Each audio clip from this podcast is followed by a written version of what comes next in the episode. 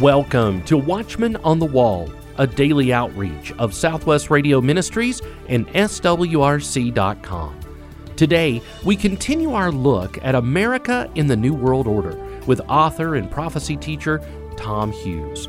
As we begin our time together today, I want to encourage all of our new listeners to request your free new listener pack. The new listener pack includes the latest issue of our Prophetic Observer newsletter and a free gift. Request your free new listener pack when you call 1 800 652 1144. That's 1 800 652 1144. Yesterday, Tom Hughes began unpacking America's future in light of the ancient Hebrew prophets. Here's Tom and staff evangelist Josh Davis to continue their look at America in the New World Order.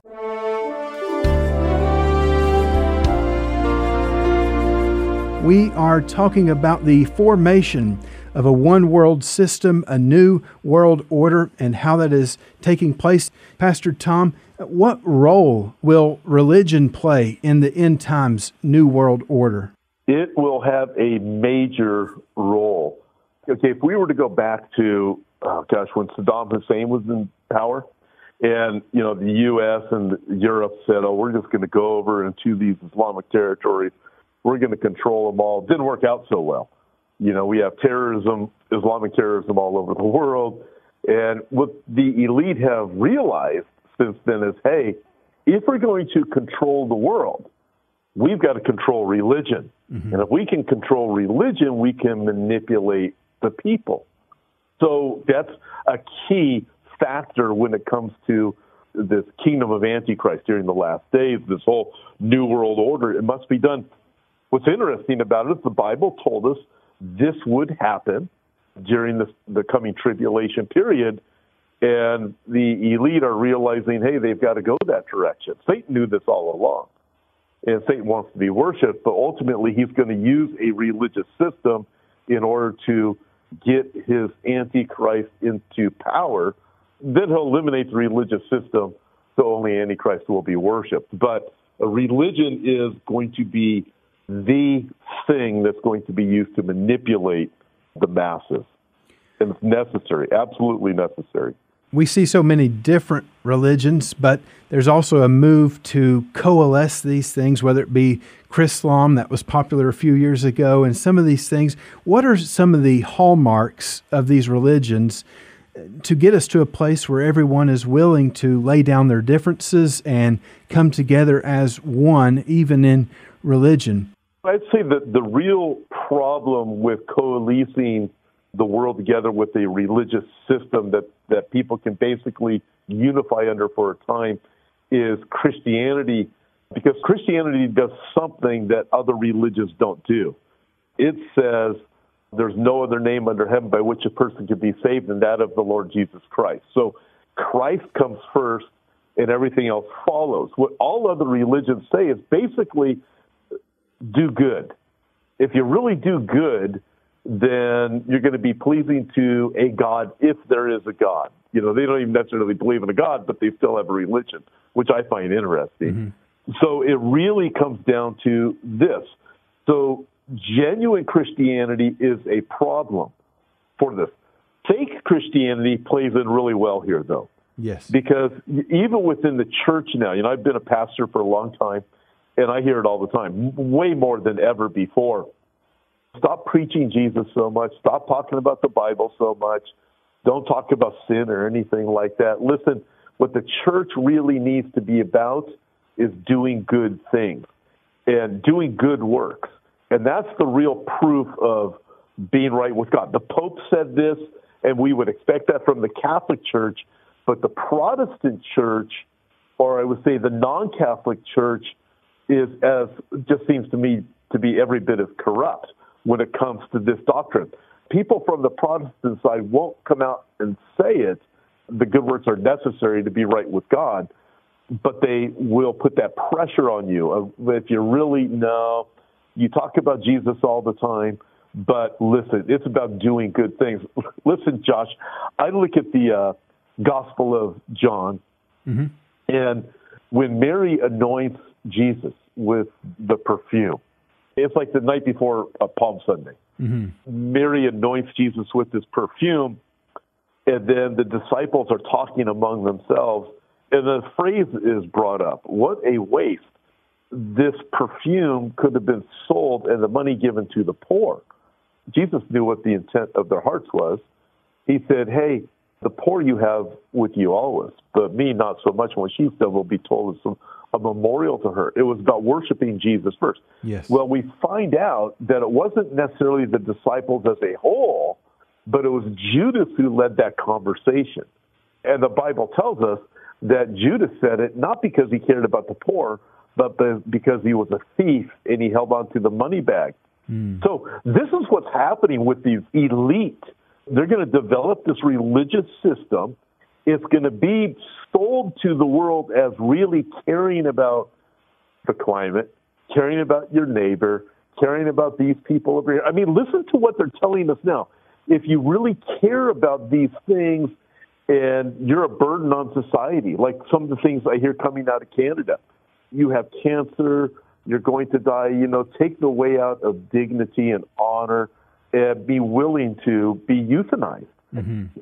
So it's to the point where they're actually already working this out for the betterment of humanity. So when it comes to work for the for the betterment of everyone else, listen. But it's not really about good works. It's really about these people at the top. They only care about themselves. Listen, when they take everything, as Klaus Schwab says, by 2030 you'll own nothing and be happy. Well, who's going to own it? Somebody's got to own it they're going to own it. So they don't actually believe any of these things that they're telling us, but they expect the people to believe it, and people in mass will believe, yeah, this is good.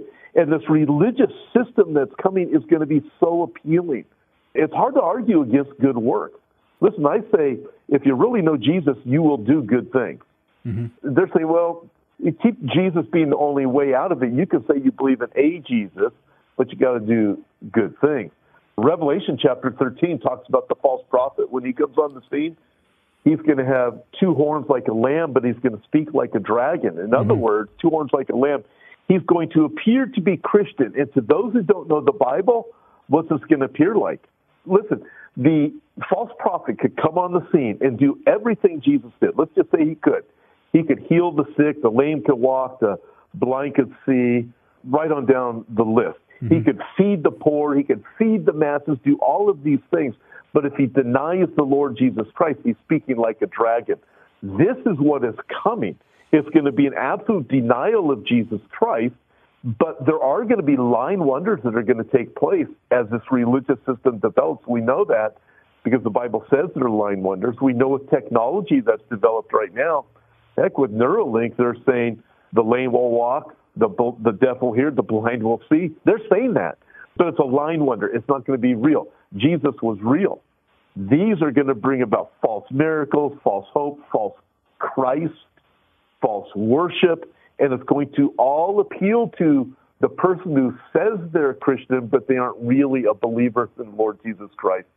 Paul describes it, 2 Timothy chapter 3, where he says, in the last days perilous times will come. Yes. And then he goes on to give the characteristics. And one of the characteristics he says, men will have a form of godliness but deny the power thereof. Yes. They're going to have a form of churchianity, uh, Christianity, but they're going to deny the truth. They're not really going to believe the Bible for what it says. So fake Protestant Christianity is going to fall for this hook, line, and sinker, and they're going to actually promote it and they will be condemning and humiliating and mocking and scoffing at anybody who believes the truth of the Bible that Jesus is the way, the truth, and life. No one comes to the Father except by Him. But this last days religion, it'll be appealing, but it will be oppressive to those who believe in Christ. Mm. And that's such a very important thing to keep in mind. And we see this happening already in our world today because I remember reading a survey last year that came out that said that one third of the quote unquote evangelical pastors say that being good enough is good enough to get you into heaven. And I had a conversation with a friend of mine who has an agnostic in their family. They approached one of these woke pastors and said, I don't really believe in Jesus, but I'm trying to be a good person And, you know, what else should I do? And the pastor told him, You're on the right path. Just keep doing what you're doing. And so we see this so sadly taking shape in our world today. We see things happening across this world. Ezekiel 38 and 39 speaks of Gog, the ruler of Magog, joining with the allies to attack Israel in the end times. And I agree with what you say in your book that Magog does seem to refer to Russia. How do we see Russia taking a role in what's happening today, especially when it comes to Israel and the Middle East, the war with Ukraine? How do we see these things of Ezekiel 38 and 39 unfolding on a world stage today? That is quite an interesting conversation, especially given all that we see with Russia and Ukraine right now. And you have the globalists on the side of the United States, Europe, we have NATO on the one side. On the other side, what do we have? Russia. Now China's involved with Russia. Of course, Iran, North Korea. So we, we have this world war that is definitely appears to me to be developing. What's going to come of it, I don't know, but it doesn't look good, does it? Mm-hmm. I mean, we're looking at this and thinking this looks exceptionally bad. What's interesting in Ezekiel chapter 38, the Bible says that God will turn, will put hooks in their jaws and turn them around, meaning Russia, and turn them around and pull them down to the area of Israel. So it appears that Russia is pushing a different direction. Hence, God says, I'm going to turn you around. I look at that, that's one factor. In this, the same thing that is happening too is Russia is getting closer and closer with Iran. I don't think a lot of people know that Russia and Iran and Turkey have not always gotten along. Uh, in fact, still they're not perfect friends. But the more pressure there is from the West, uh, the more Russia is developing a better relationship with Iran. And it's just a matter of time between Russia, Iran, and Turkey get along good enough to be able to come against Israel on the mountains of Israel, as the Bible says. There's so many different factors involved in this. God's word is so exact and so detailed that even in Ezekiel chapter 38, I believe it's verse 7, God even says that Russia, being Gog, the leader of Russia, and Magog, will be a guard for the troops that are going to come against Israel. Be a guard for them, is what it says. That's exactly how Russia is acting right now in Syria. They are acting as a guard. If Israel goes into Syria to take out some Iranian weapons or whatever it is, Russia has to allow that to happen. If Russia doesn't allow it to happen, then Israel can't do that. Russia is acting as a guard right now in the area of Syria, just at the north of the northern border of Israel. God's details are so incredible. I don't think personally the Ezekiel 38 war is going to happen tomorrow. I have some friends that think it's going to happen like any day. I think there's a few more things that are going to take place before the Ezekiel 38 battle does happen. Mm. But we can see the dynamics of the geopolitical world really shaping up because of the Russia Ukraine escalation. It's really remarkable to watch. It's troubling because people are dying, but we live in amazing days when you look at it from the realm of Bible prophecy and realize everything is developing how God said it would. And we'll watch it continue to develop more and more. War is awful. War is terrible. I'm not joyful about any of these awful things that are happening, but I do know ultimately Jesus is going to come back and he's going to he's going to right all of the wrongs and he's going to fix all of the messes that men have done. Yes. And we're talking with Pastor Tom Hughes about his book, America in the New World Order. And you can pick up your copy by visiting our website, swrc.com, or by calling us today, 1 800 652 1144. Also, connect with Pastor Tom on his website, YouTube channel, and more by searching Hope for Our Times. The website is hopeforourtimes.com. What is America's role in Bible prophecy? Well, this is going to discourage some people, but I don't see America as having a role in Bible prophecy. At best, America is a protester when the Ezekiel chapter 38 Gog Magog invasion of Israel takes place. At best, but America is not a superpower during the tribulation period. And I, you know, I've believed for years that America is going to come to an end as we know it, based upon what the Bible doesn't say about America. It's just not there.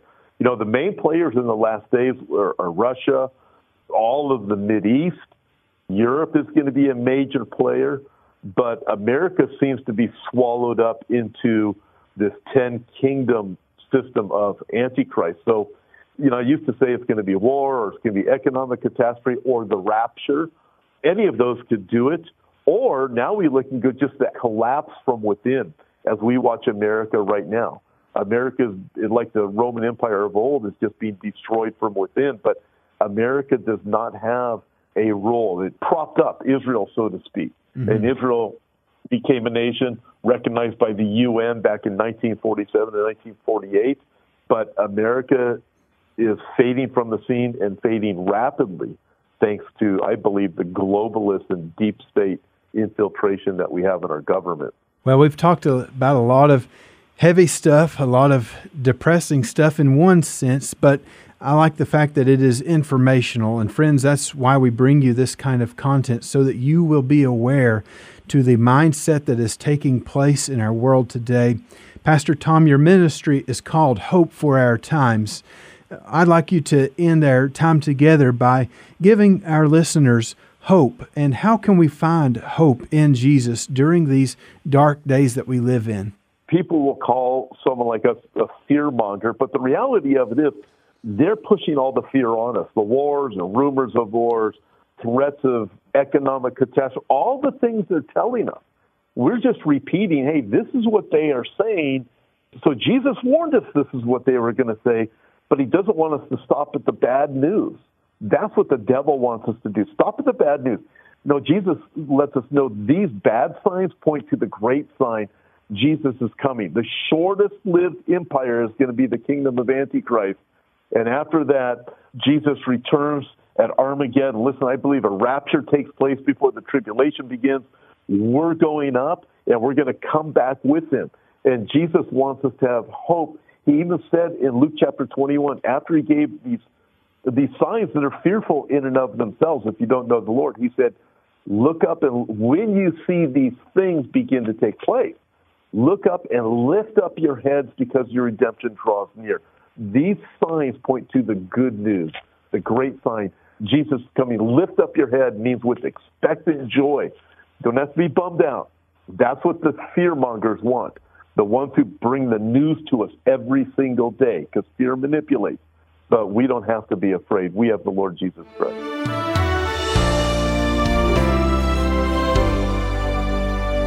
The complete two day look at America in the New World Order is available on CD when you call 1 800 652 1144. That's 1 800 652 1144. Tom Hughes' compelling book, America in the New World Order, examines America's future in light of the ancient Hebrew prophets. With a gift for making complex ideas clear, Tom takes a biblical view of the intrigues behind the headlines. America in the New World Order explains what you need to know for your family's well being.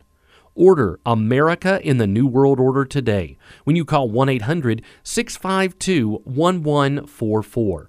That's 1 800 652 1144. You can also order online, swrc.com. Larry Stamm, author of Serving in His Court, comes now to share insight and encouragement on the most effective ways to share the good news with others.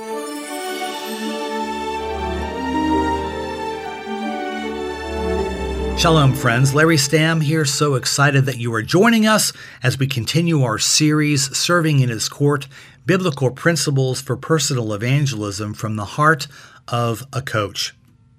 We're continuing to explore and unpack the gospel message, specifically in the Old Testament. The Apostle Paul wrote in 1 Corinthians 15, verses 3 and 4 For I delivered unto you, first of all, that which I also received, that Christ or Messiah, died for our sins according to the scriptures, and that he was buried, and that he rose again on the third day according to the scriptures. Last time we explored substitutionary atonement in the Old Testament. Today we're going to talk about resurrection in the Old Testament and also the first century Jewish view of resurrection. Hopefully, this will be an encouraging study for you because what we're doing is we're building gospel foundations. You know, the better we understand the gospel message, I argue, the more effectively we are going to be in sharing that message with others who need the Lord. And that's the purpose for delving into the gospel in the Old Testament. Today, I want to talk about resurrection in the Old Testament. Did you know resurrection is a Jewish concept? In Daniel chapter 12, verses 1 and 2, Daniel talks about the fact that at the end of days, in Daniel 12, 2, the Bible says, And many of those who sleep in the dust of the earth shall awake, some to everlasting life, some to shame and everlasting contempt. Many of those who sleep in the dust of the earth, that's a euphemism for death, shall awake, some to everlasting life, some to shame and everlasting contempt the context for Daniel 12:2 was resurrection at the end of days. If you remember David in Psalm 16:10 expressed confidence in resurrection when he wrote, "For you will not leave my soul in Sheol, nor will you allow your holy one to see corruption." Finally in Job 19 verses 25 through 27, just as an example, the writer of Job wrote, "For I know that my redeemer lives, and he shall stand at last on the earth. And after my skin is destroyed, again, a euphemism for death, and after my skin is destroyed, this I know, that in my flesh I shall see God. So there you go. There are a couple of examples of resurrection in the Old Testament. There are many others. I would implore you to do a study on your own. What about at the time of Christ in the first century? What was the Jewish understanding of resurrection? Well, first of all, in Hebrews chapter 11, the writer of Hebrews wrote that Abraham believed in resurrection. You can look that up in Hebrews 11. In John chapter 11, just before Jesus raises Lazarus from the dead, Jesus and Martha have a fascinating exchange beginning in verse 21 of John 11. Then Martha will say to Jesus, Lord, if you'd been here, my brother would not have died. But I know even now that whatever you ask of God, God will give you. Jesus said to her, Your brother will rise again. And then Martha says in John 11 24, a fascinating verse. She says to Jesus, I know that he will rise again in the resurrection at the last day. Why do you suppose she said those words? Because she understood the scriptures. She knew about resurrection in the Old Testament, the Jewish Bible. Her Jewish faith would have informed her of that reality. Next, in Acts chapter 23, there's a fascinating exchange between Paul, the Pharisees, and the Sadducees in Acts 23, verses 6 through 8. Paul uses the Pharisees' belief in resurrection to his advantage while he's debating the Jewish religious leaders. I'm reading from Acts 23, verses 6 through 8. The word says, But when Paul perceived that one part were Sadducees and the other Pharisees, he cried out in the council, Men and brethren, I am a Pharisee, the son of a Pharisee, concerning the hope and resurrection of the dead. I am being judged. And when he had said this, a dissension arose between the Pharisees and the Sadducees, and the assembly was divided. For Sadducees say that there is no resurrection and no angel or spirit, but the Pharisees confess both. So the Pharisees believed in resurrection. They also believed in angels and the supernatural. The Sadducees did not. It's interesting to note that when Jesus rises from the dead on the third day, the Apostle Paul notes in 1 Corinthians 15 17, he writes, If Christ is not risen, your faith is futile. You are still in your sins. Friends, we must remember as believers in Jesus Christ that the resurrection of Jesus is a historical fact. In fact, the resurrection, the literal and physical resurrection of Jesus, is the historical fact upon what biblical Christianity rests or falls.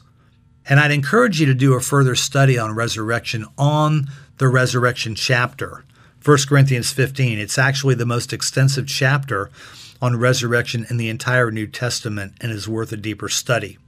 Now, as we continue our study, I want now briefly, as we conclude this time of studying substitutionary atonement and resurrection, according to the scriptures in the Old Testament, I want to read you substitutionary atonement and resurrection from Isaiah 53. Here's substitutionary atonement, Isaiah 53, verses 4 through 6. The word of God says, Surely he hath borne our griefs and carried our sorrows, yet we did esteem him stricken, smitten of God, and afflicted. But he was wounded for our transgressions, he was bruised for our iniquities. The chastisement of our peace was upon him and with his stripes we are healed. All we like sheep have gone astray, we have turned every one to his own way, and the Lord hath laid on him the iniquity of us all. There is substitutionary atonement according to the Old Testament. Now we see resurrection, a powerful allusion to resurrection. Later in Isaiah 53, verse 9, the Bible says, And he made his grave with the wicked and with the rich in his death, because he had done no violence, neither was any deceit in his mouth. Yet it pleased the Lord to bruise him, he hath put him to grief. When thou shalt make his soul an offering for sin, he shall see his seed, he shall prolong his days, and the pleasure of the Lord shall prosper in his hand. He shall see of the travail of his soul, and be satisfied. By his knowledge shall my righteous servant justify many, for he shall bear their iniquities. So, friends, how is it possible that in Isaiah 53 9, the suffering servant is dead, his grave is made with the wicked. Yet in verse 10 it says, Then when you shall make his offering for sin, he shall see his seed, he shall prolong his days, and the pleasure of the Lord shall prosper in his hand. Again, future tense, verse 11, He shall see of the travail of his soul and be satisfied. That's a powerful allusion to resurrection. So we see substitutionary atonement and resurrection according to the scriptures in Isaiah chapter 53 most appropriately. I hope this study has been an encouragement to you, friends. Next time, we're going to discuss powerful and painful and positive implications of both receiving Christ and rejecting Christ. Until next time, friends, the Lord richly bless you and keep you. Shalom. Tom Hughes takes a biblical view of the intrigues behind the headlines in his book entitled America in the New World Order. Order America in the New World Order today when you call 1 800 652 1144. That's 1 800 652 1144. Or you can always order online, swrc.com. Tomorrow, Marvin McIlvaney will have a Bible in the News report and we'll continue our teaching series with Steve Butler on why we should study Bible prophecy.